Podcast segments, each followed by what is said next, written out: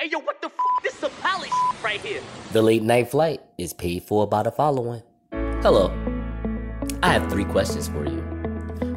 When you're talking NBA with your white coworkers, do you say that Dallas Mavericks point guard Luka Doncic is the best player in the NBA to position yourself as non-threatening in the office? And when black people think that you talk like a white person, do you reply, hey? You would too if you graduated from an HBCU. Are you Rachel Dozer?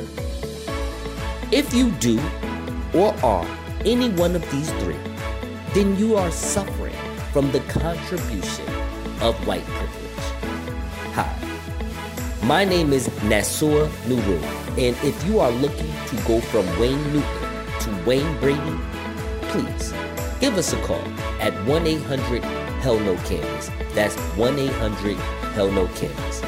Give us a call now before you turn into tape eggs. It's a bunch of us. I'm a hand of colony. Hold on. Everybody on their mark and everybody marching for a young nigga like me to get tsunami on it. I'ma get it, I'm a winner, baby. I'll be on my curry till I crash and burn 40 unattached. Yeah, I make the nerdy if it's at the Appalachian to the Appalachian. I'ma do whatever that they take to make a black a nation. Hold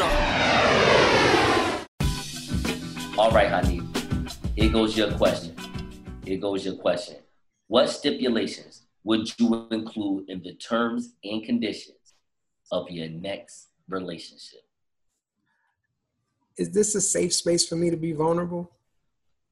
I mean, sure. You've been vulnerable on the last 4 podcasts and then look strong and then, you know, look vulnerable again, then look strong, then look even more strong to try to clown me about not wanting to look vulnerable. And it's like, hold up, I'm not trying to look vulnerable. I'm just trying to look aware. No, you're not being vulnerable enough. Like, No, still be more weak. Come on, Nasur. So, yeah, I mean, bro, whatever. I just want to clarify that vulnerable and weak are not synonymous. No, they're not. I'm being funny when I say that. But, you know, if I could take a moment to be vulnerable, and, you know, it was funny as I was rereading the question and as you were reading the question, I thought to myself, what made me pose this question? Right? Because what I think is happening with me and why I'm asking these questions or why I think in these terms is that on some levels, I'm fearful of a new relationship.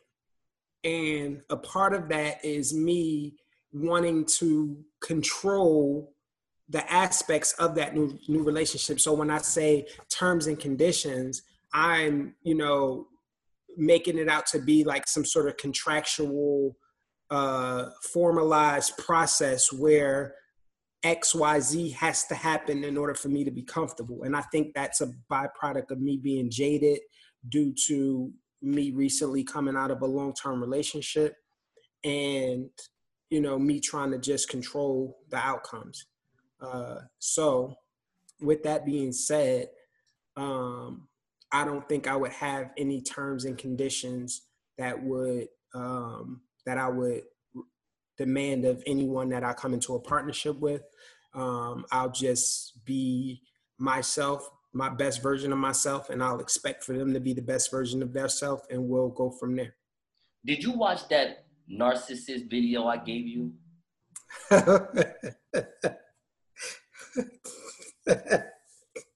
Did you watch it? What are you, good narcissist? Did you watch that narcissist video? What are you talking about? All right, so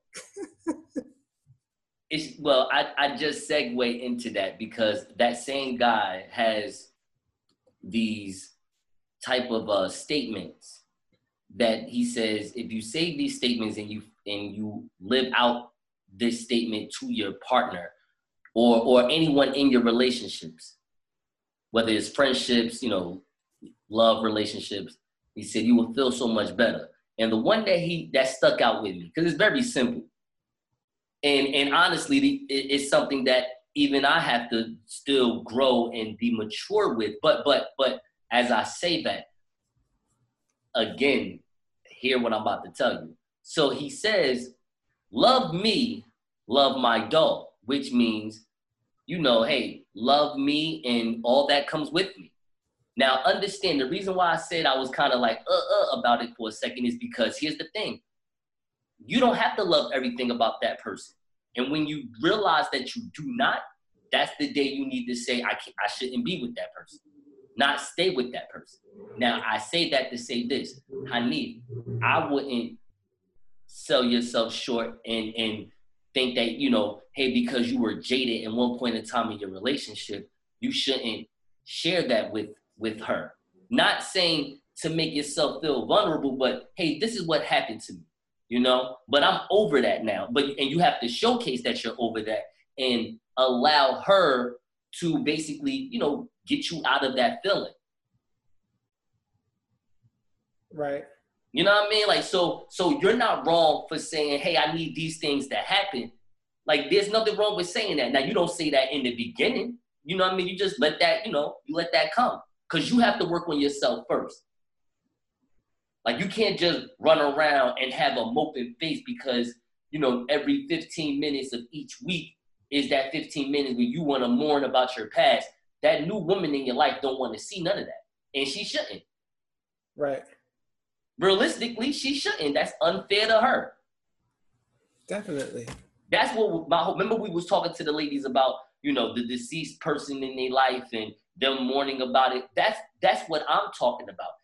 Of course you can have that time to mourn, and of course I'm going to respect the fact that you love someone else before me. However, if you're saying that we're in a relationship and we love each other and we're going to grow, how many times do I need to really show some type of, no disrespect when I say this term, lame duck support of someone that has nothing to do with me? Now, maybe this is a father of your child, so it may, of course, that holds a certain level of gravitas, but that's where that man, the new man, has to make a decision.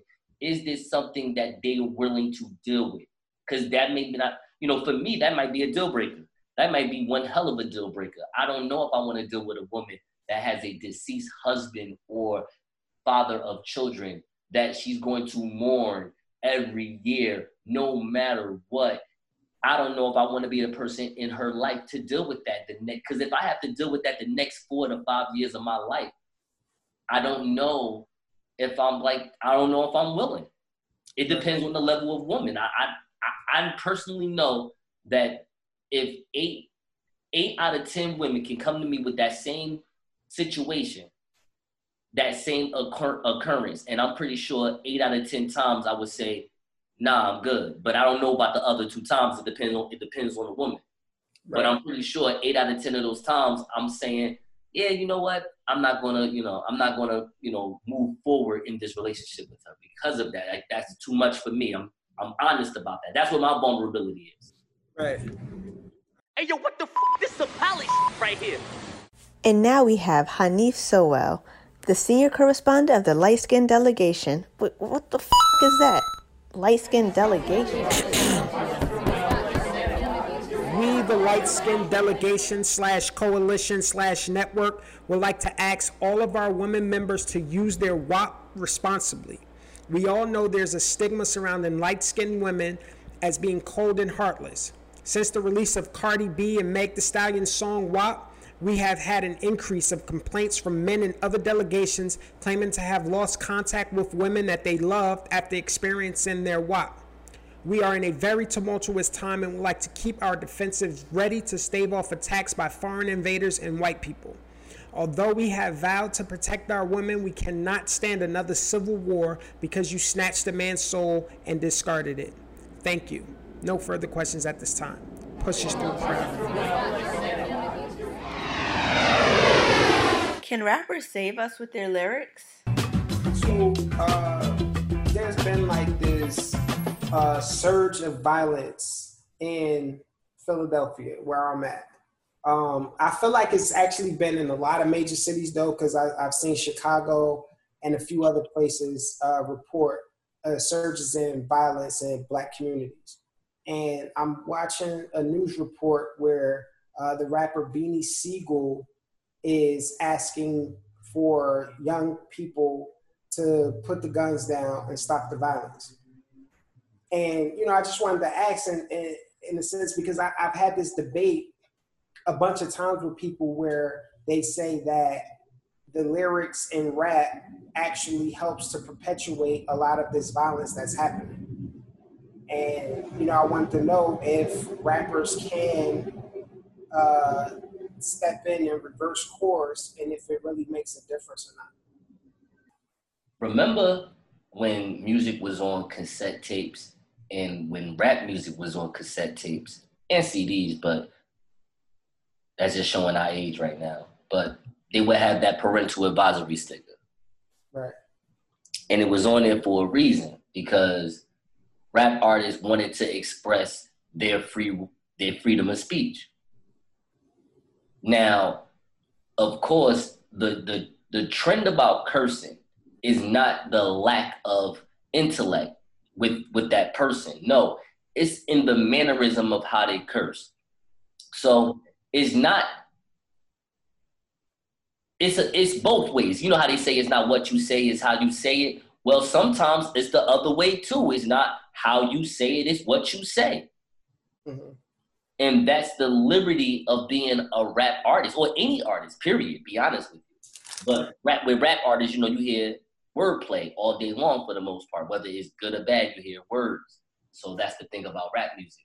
So I say all that to say this, you know, excuse me, if the world is upset and you don't want the world to act on it, a rap artist can step in and use their bars as a way to channel that anger. Now, here's the thing. People may want to go out and be violent anyway. You can't use music as a tool to say, yeah, this is the reason why. Right. Because no one is not going to say, well, you know, in 2017, a bunch of tiki-toy white dudes would, you know, galloped around Charlottesville and had a bonfire seance. Somebody. Oh, that's heavy metal. That's heavy metal music. Oh man, they still listening to Metallica out here. This is crazy. Like, no one says that. Right. You know, and I'm not blaming Metallica. I mean, by the way, your music is fine. I have no problem with it. I'm just saying.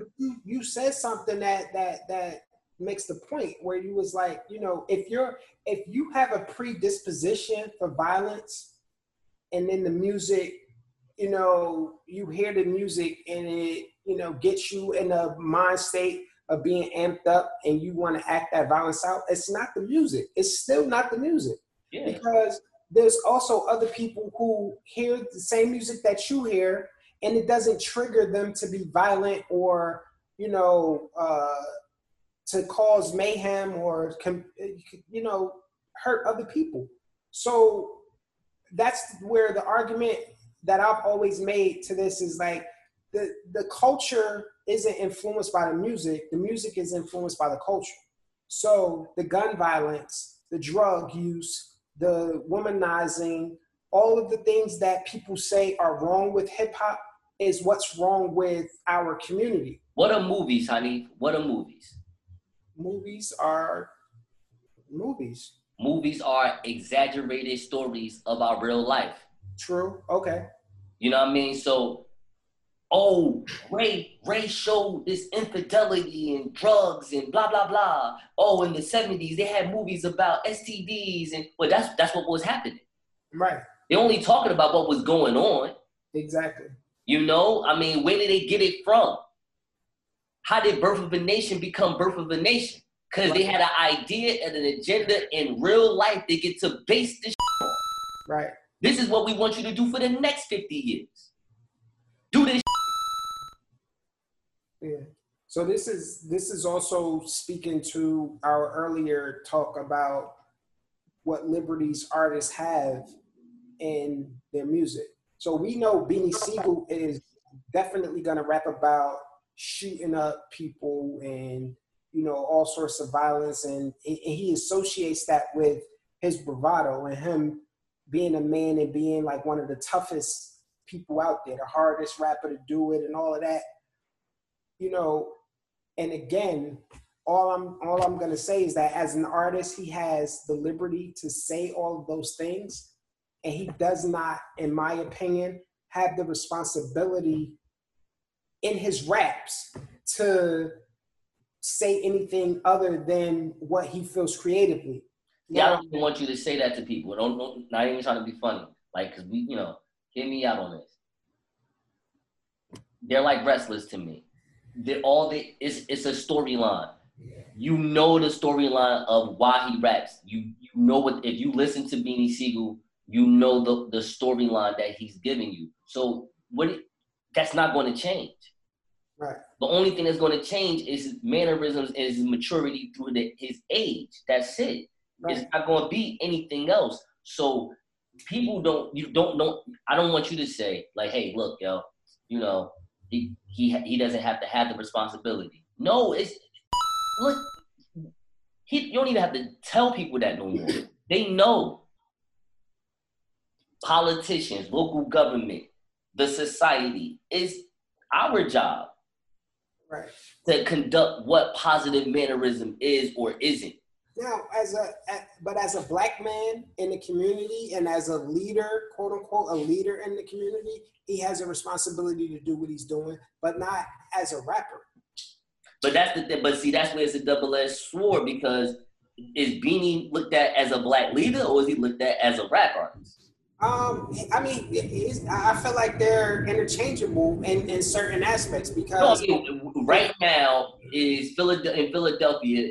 I mean, you know, because I don't know the news that's going on in Philadelphia. So what I'm saying to you, what I'm asking you is he some type of leader / activist, or maybe just an activist in Philadelphia that I may not know about? Like, is he doing, you know, Jay-Z level things in Philadelphia that I don't know about?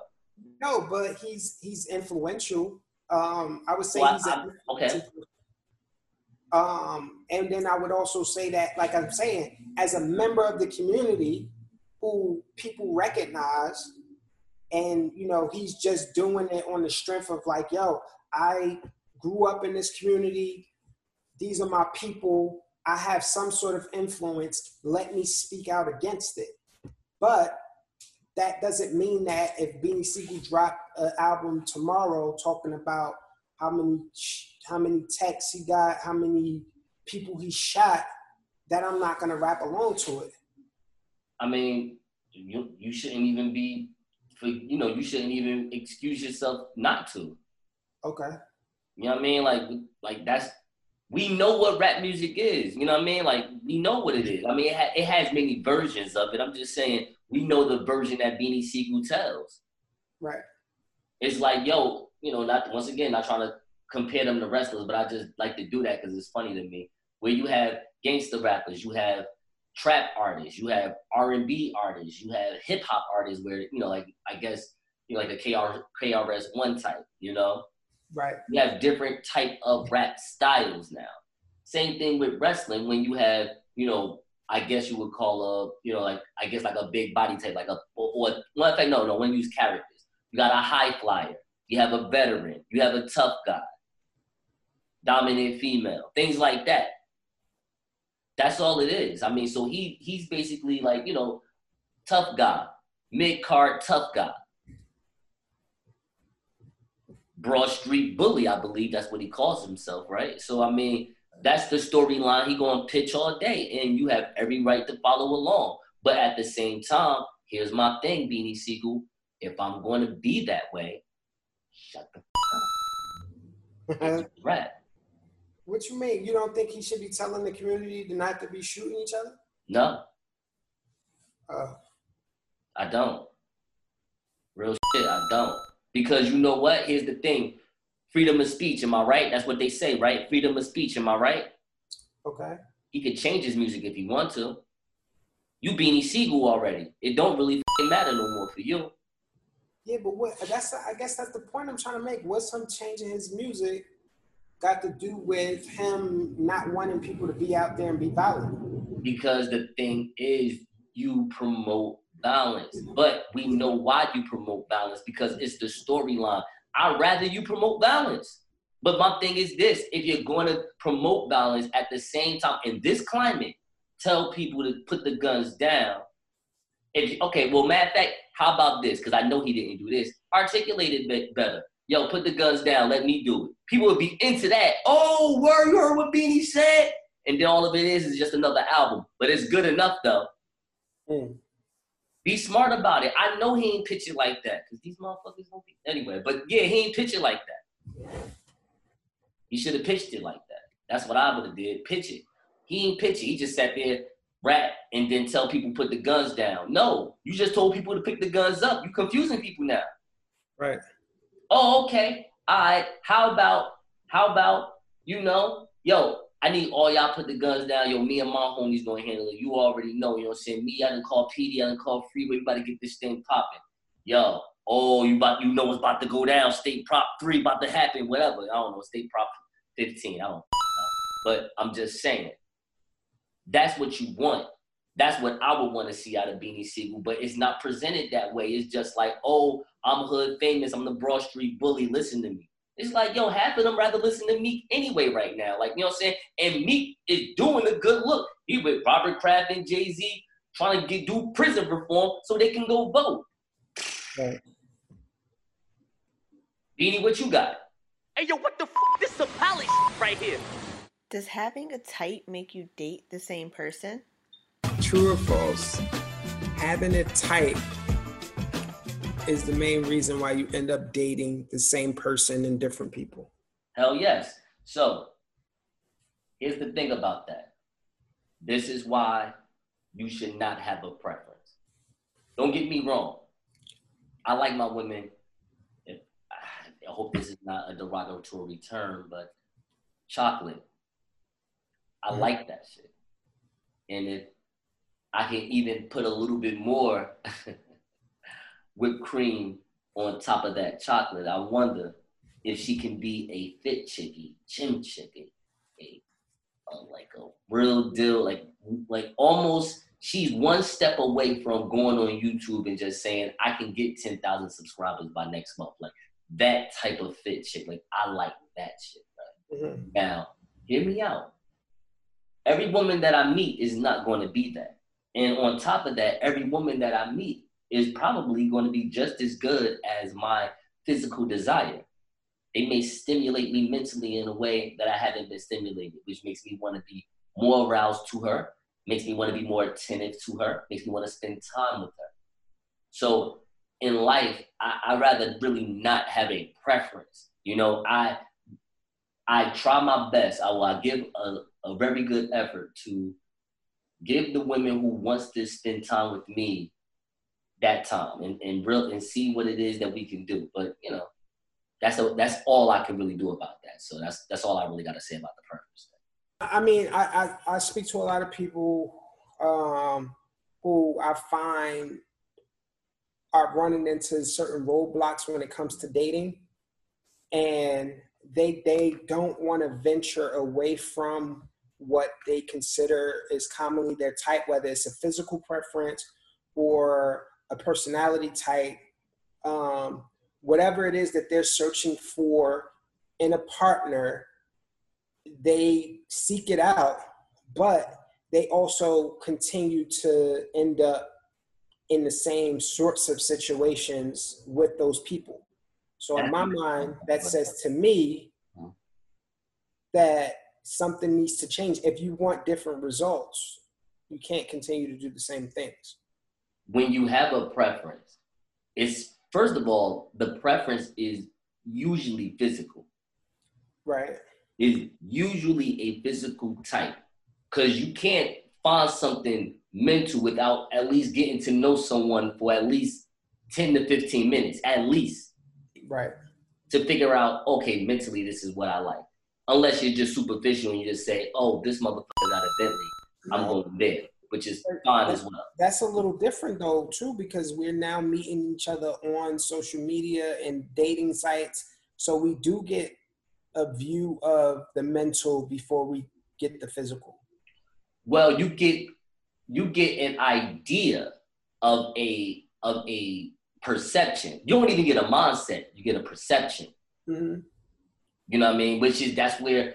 You know, that's why I don't like online dating, because it's smoke and mirrors still from there. Right. You know, it's just too many smoke and mirrors, and people are, they rather be online today anyway, and it messes up the value of communication because everybody is so, you know, I don't want to call them creepy, but everybody is, they have their guard up so much. So you make the wrong move or you say anything that sounds forward or aggressive is too much. It's wild. People can't really, you know, I wonder how people group up and still go out and have hookah together. What I realized is that they all met up on Instagram. That's what happened. When you have that preference, you lose out because you keep focusing in on the preference. So when women, like for instance, from what I see in my experiences, when women do it, women get what they like. It's all about what they like. But now after they get what they like, now they got to figure out if this dude that they like, that they want to put together, is the type of dude that they should be putting together. Mm-hmm. But you already knee deep in the time spent. So the emotion is there because, hey, a woman can make the choice to just sleep with a guy and leave, but that's not what they wanted to do because of the preference. Right. This is exactly what I want my man to look like. Where's the justice for Cannon Hinnant? So there's this story circulating out of North Carolina where the 5-year-old kid, Cannon Hinnant, was shot in the head by his next door neighbor. So the story's been making rounds where people were calling for justice for Cannon, and they're comparing this story to other stories where Black people were killed by either police or pedestrians, and our cry for justice, and they want to know where's our outrage for young Cannon. First off, I want to start off by saying that, you know, this case, a 5-year-old being killed, that should have never happened. It's disgusting. It's crazy. And, you know, I want justice for Cannon. I want whoever did it. I want the man who did it that they caught to be, to be brought to justice. But I'm also wary of looking at the case and making it an open and shut case where they've already charged him with attempt, with first degree murder. And I understand that they say that witnesses have come forth saying that he deliberately shot the young boy in the head. From what I'm reading, I don't feel like that was accurate in my gut. What do you think was accurate in your gut? I'm just saying, based on what you read, we want people to know. So I feel like the way that it sounds, because their next door neighbors, the father and the suspect were friends. They had lunch together the night before. He was over their house like earlier that day. And there was no signs of like animosity in between them based on what I'm reading. And, you know, when he heard the gunshot, he came outside and he saw his neighbor with a gun in his hand, frantically pacing back and forth on his porch. And then he fled.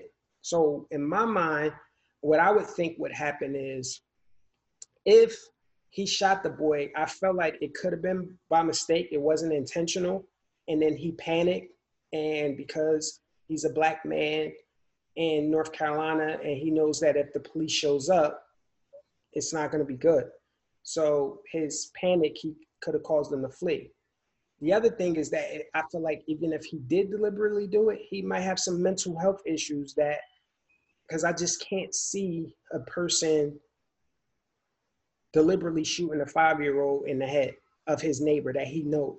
Now, if you see the picture in that article, he doesn't look all the way right, by the way. But I think that's a part of the spin too. The media is going to show you the worst version of him so that they can already create the public opinion necessary to run with the story. And I'm saying, even when tragic shit like this happens, all I'm saying is that we still need to be skeptical of a justice system that continuously railroads Black men.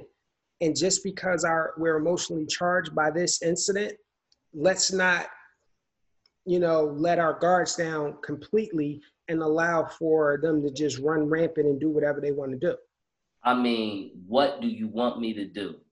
Right. How about let's start with the fact that the child won't see six? Right. I mean, I don't know. I guess, what's the guy's name again? Who is this? The child or the alleged murderer? No, the child is Cannon and the adult. Who's the adult? What's his name?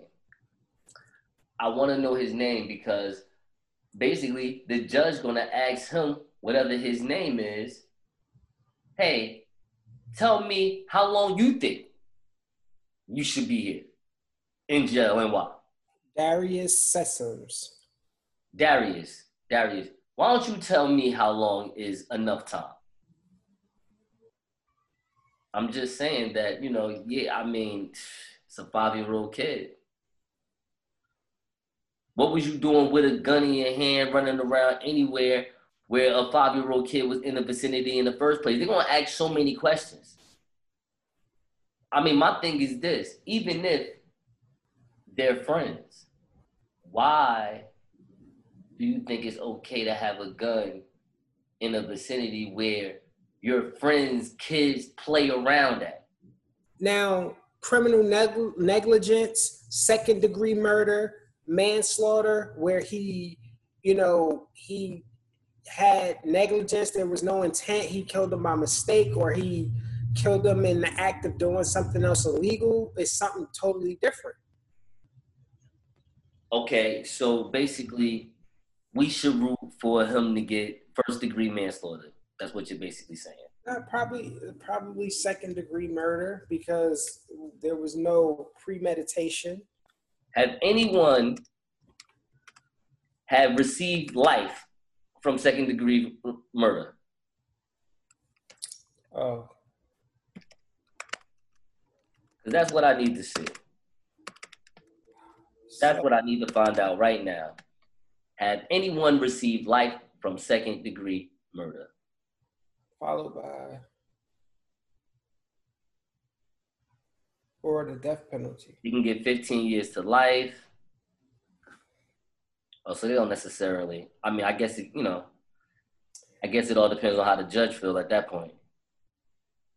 So, and look, second degree murder is any intentional murder with malice, aforethought, but not premeditated or planned in advance. So it couldn't be second degree murder. It couldn't be, what you mean? It could be second degree murder. If your first degree murder means that you set and you drew out a plan. You said when Connor comes outside and he's riding his bike at 6 o'clock in the morning, or 6 o'clock in the afternoon, I'm going to be outside and I'm going to kill him. And you thought it through, you created a plan, and you acted on that plan. Second degree murder is Connor's outside, you know, me and his dad had an argument. I got mad at his dad and I shot his son. So it has all the malice, but it doesn't have the premeditation. So that's the thing that separates the two. Hold on, hear me out. I'm on criminal.findlaw.com. So they got this scenario.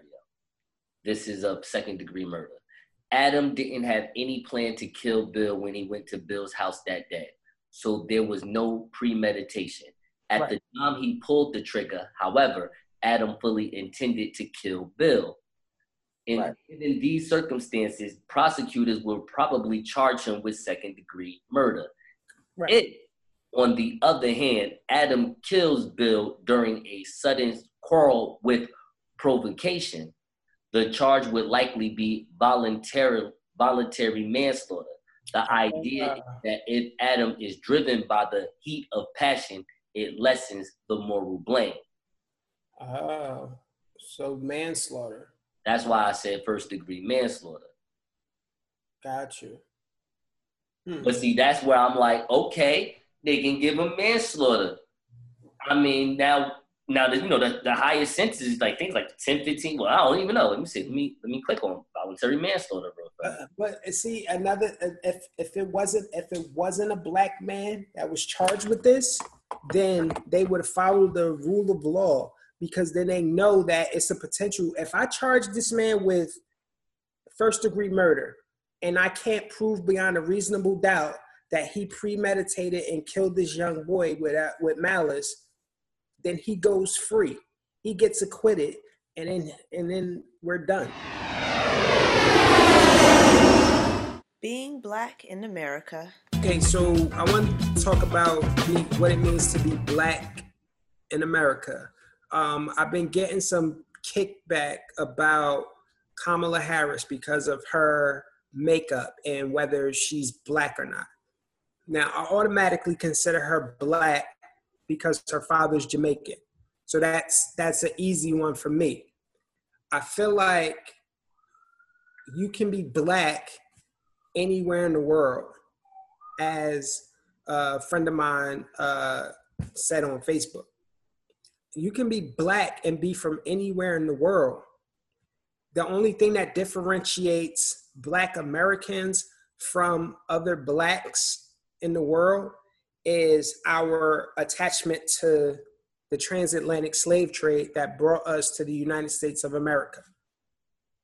So there's black Americans, American descendants of slaves, and then you have black people and whatever their nationality might be. So we're all black, but then you have Americans, Jamaicans, Trinidadians, Nigerians, Malians, you know what I mean? It breaks down into sects based on your nationality. So I just need people to understand that black is black, and then you have a national identity that you decide that you want to go with. So are there differences?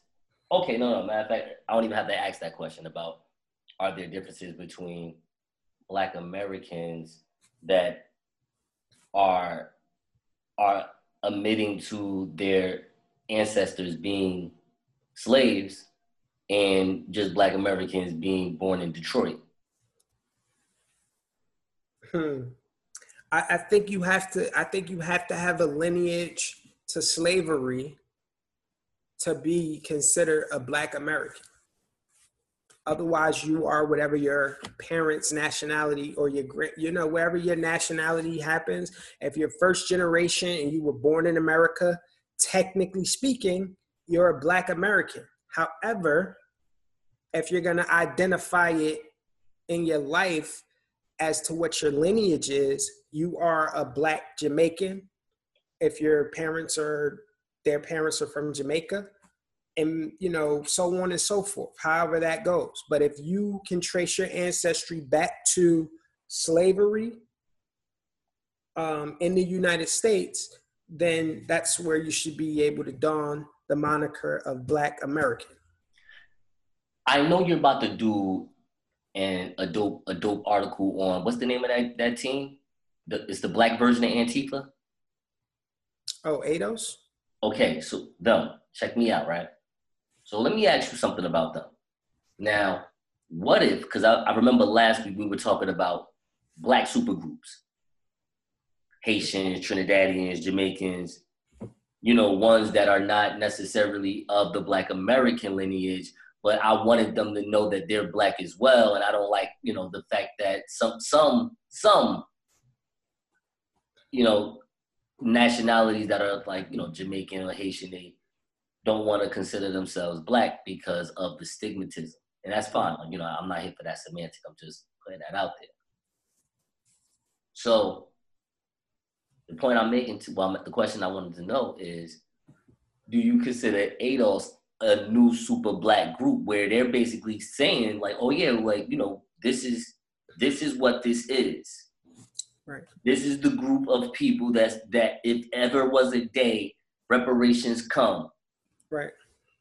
And we are looking to be the people, because, you know, a lot of rhetoric about reparations too, by the way, I'm not going to get into it, but a lot of people like to say, well, if you believe in reparations, than you believe to be a slave. And what I would say to that is, I'm like, why are we getting into that semantic? Right. I'm not a slave today. I would never be. Yeah, slavery happened. And it happened. So that's another, I don't know if that's another topic for another day, but that is. I think it is. ADOS is largely responsible for the reparations talk that we have in the mainstream today. So I give them credit for that. I do think that they are a little more on the conservative side for my liking, but they are going hard for blackness. Hey, yo, what the f***? This is some poly s*** right here. Let's take a look at the Biden-Harris website. Joe Biden just released his Lift Every Voice plan, an economic plan for Black America. So we want to go through a few of them just to see if we agree with the direction that Joe Biden and Kamala Harris is taking. So first things first, as soon as you open up the article, they're asking you for a donation. And I don't like that because they should be talking about how they're going to give us money. They got to run a campaign, Bobby. Man, they got to run a campaign, Hanif. I'm just saying, man. They got to run a campaign, bro. They got to run a campaign, man. Like, what do you want them to do? You know what I'm saying? They run look, man. We know what this is about. This is about campaign 101 right here. Matter of fact, this is campaigning 201. This is advanced campaigning right here. The man just doubled down on what he wanted to do. He told you on live viral internet, if you don't vote for me, you're not black. Mm. People were kind of mad. Then there was some black people that was on TV saying, nah, you know, don't be that mad. And they were like, I don't know, we should be kind of mad. And then what he do? Okay, he get Kamala. Alright, cool. All he did, even though I'm still going to vote for Biden, all he did was double down on what he said earlier. Right.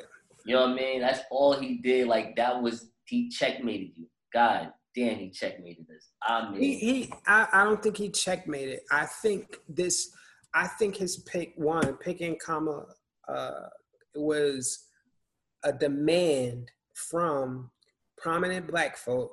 Mm. And then those of us who follow, to say that Joe Biden, you need to pick a black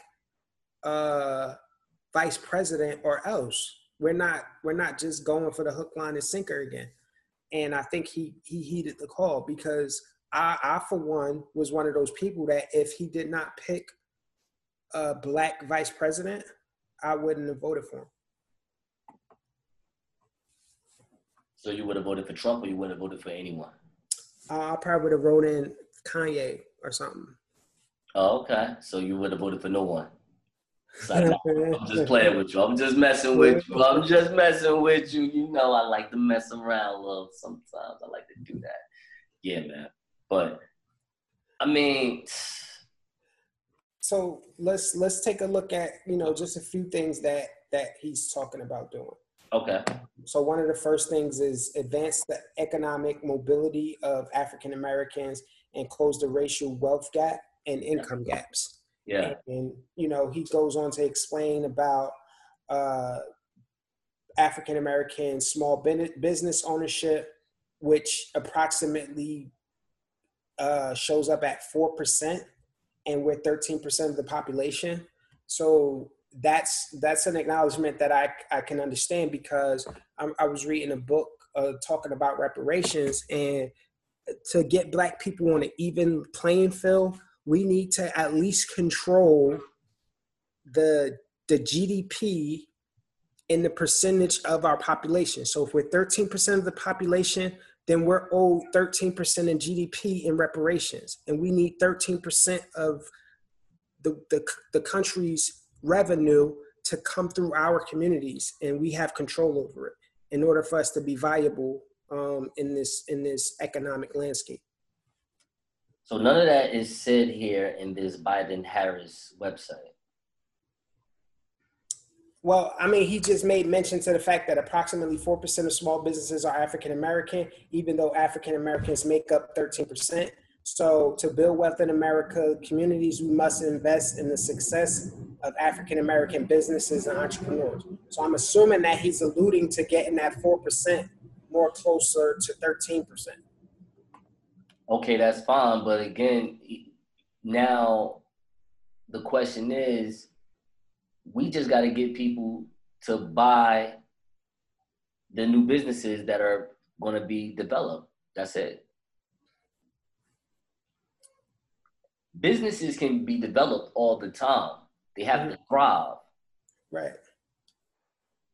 You know, I don't know if whether, I don't know if 4% of the 13 is, of the 13% of the population is good or bad. All you doing is just basically putting a number. That sounds low. Oh man, you know, we make up 13% of the country, but you know something? Out of that 13%, only 4% have businesses.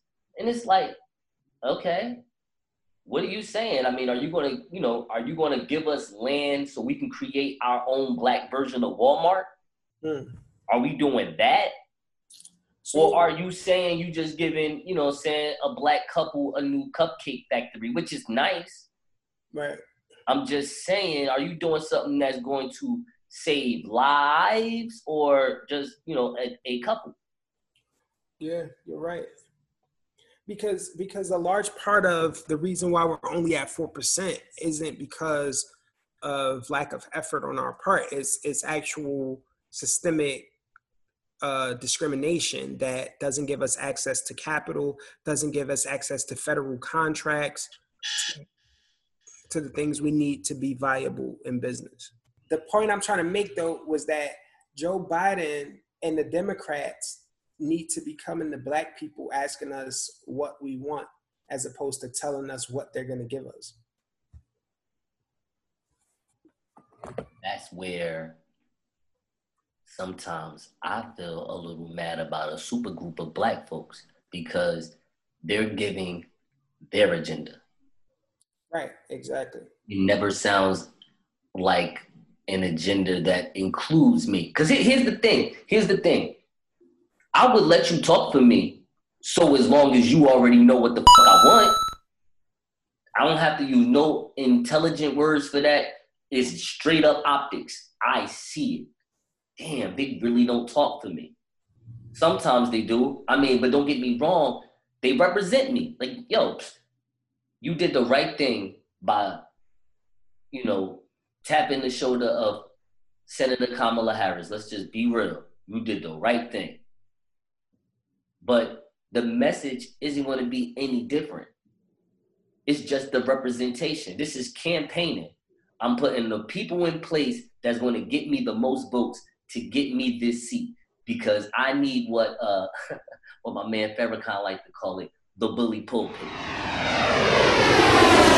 I won't stop till I get me a millie. Get that down like a bowler up in Philly. Nigga never home till your door that I'm busy. I'm out here picture like holiday, feel me? Every holiday I got a new bitch with me. Every hot day I got 2 bricks with me. You need 2 bricks, I need 350. I know you get fronted, but I need a green billy. You broke motherfuckers like baby boy. Make them sell with my Haiti boys. Make a Haiti noise. Southpaw and get a bitch drunk off that mata. I got her on her knees like I'm Aladdin. It's Baba, nah, nah, nah, nah. Like a white boy when he's got down, then I reappear. Voila, lost the job and got another one. I made your mother come like Delonte. Pay the bills, Beyonce. And put some steak on her entree. Nigga, I'm about to twist a fillet. All about M's like Wayne on a millet. When I get a millet, I'ma aim for a billet. When you see me get an S, call me no pole when I chain on chili. Let's work. Hey, yo, what the f***?